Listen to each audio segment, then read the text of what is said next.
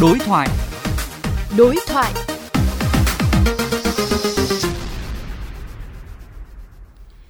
Thưa quý vị và các bạn, công ty hóa chất 21 thuộc Tổng cục Công nghiệp Quốc phòng hôm nay vừa lên tiếng khẳng định thông tin tạm dừng sản xuất và bán hai sản phẩm pháo hoa ăn khách là dàn phun hoa và dàn phun viên do có tiếng nổ là chưa chính xác, mà tiếng ồn của hai sản phẩm này vẫn nằm trong giới hạn cho phép.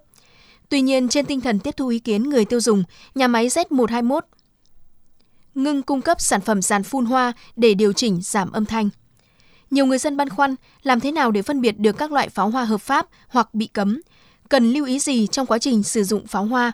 Phóng viên VOV Giao thông đối thoại với Phó Giáo sư Tiến sĩ Nguyễn Duy Thịnh, chuyên gia công nghệ sinh học và thực phẩm, trường Đại học Bách Khoa để lý giải rõ hơn. Ông cho biết sự khác nhau giữa pháo hoa hợp pháp với pháo hoa có tiếng nổ bị cấm. Pháo hoa bản chất nó là một cái dạng người ta dùng chất cháy người ta trộn với một loại oxit kim loại. Và khi nó cháy thì nó sẽ phát ra cái màu khác nhau.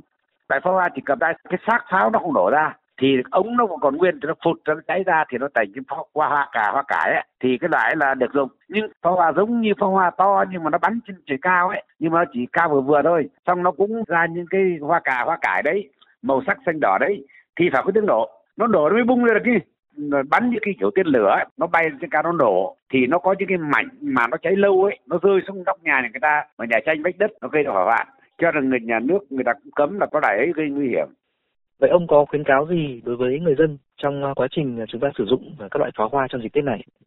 Tất cả dù là mà pháo bắn trên cao hay là cầm tay thì đều sinh ra lửa, đều sinh ra nhiệt và có ghi hỏa hoạn ấy.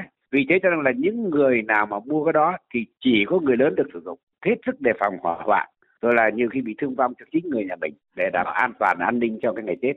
Xin cảm ơn ông.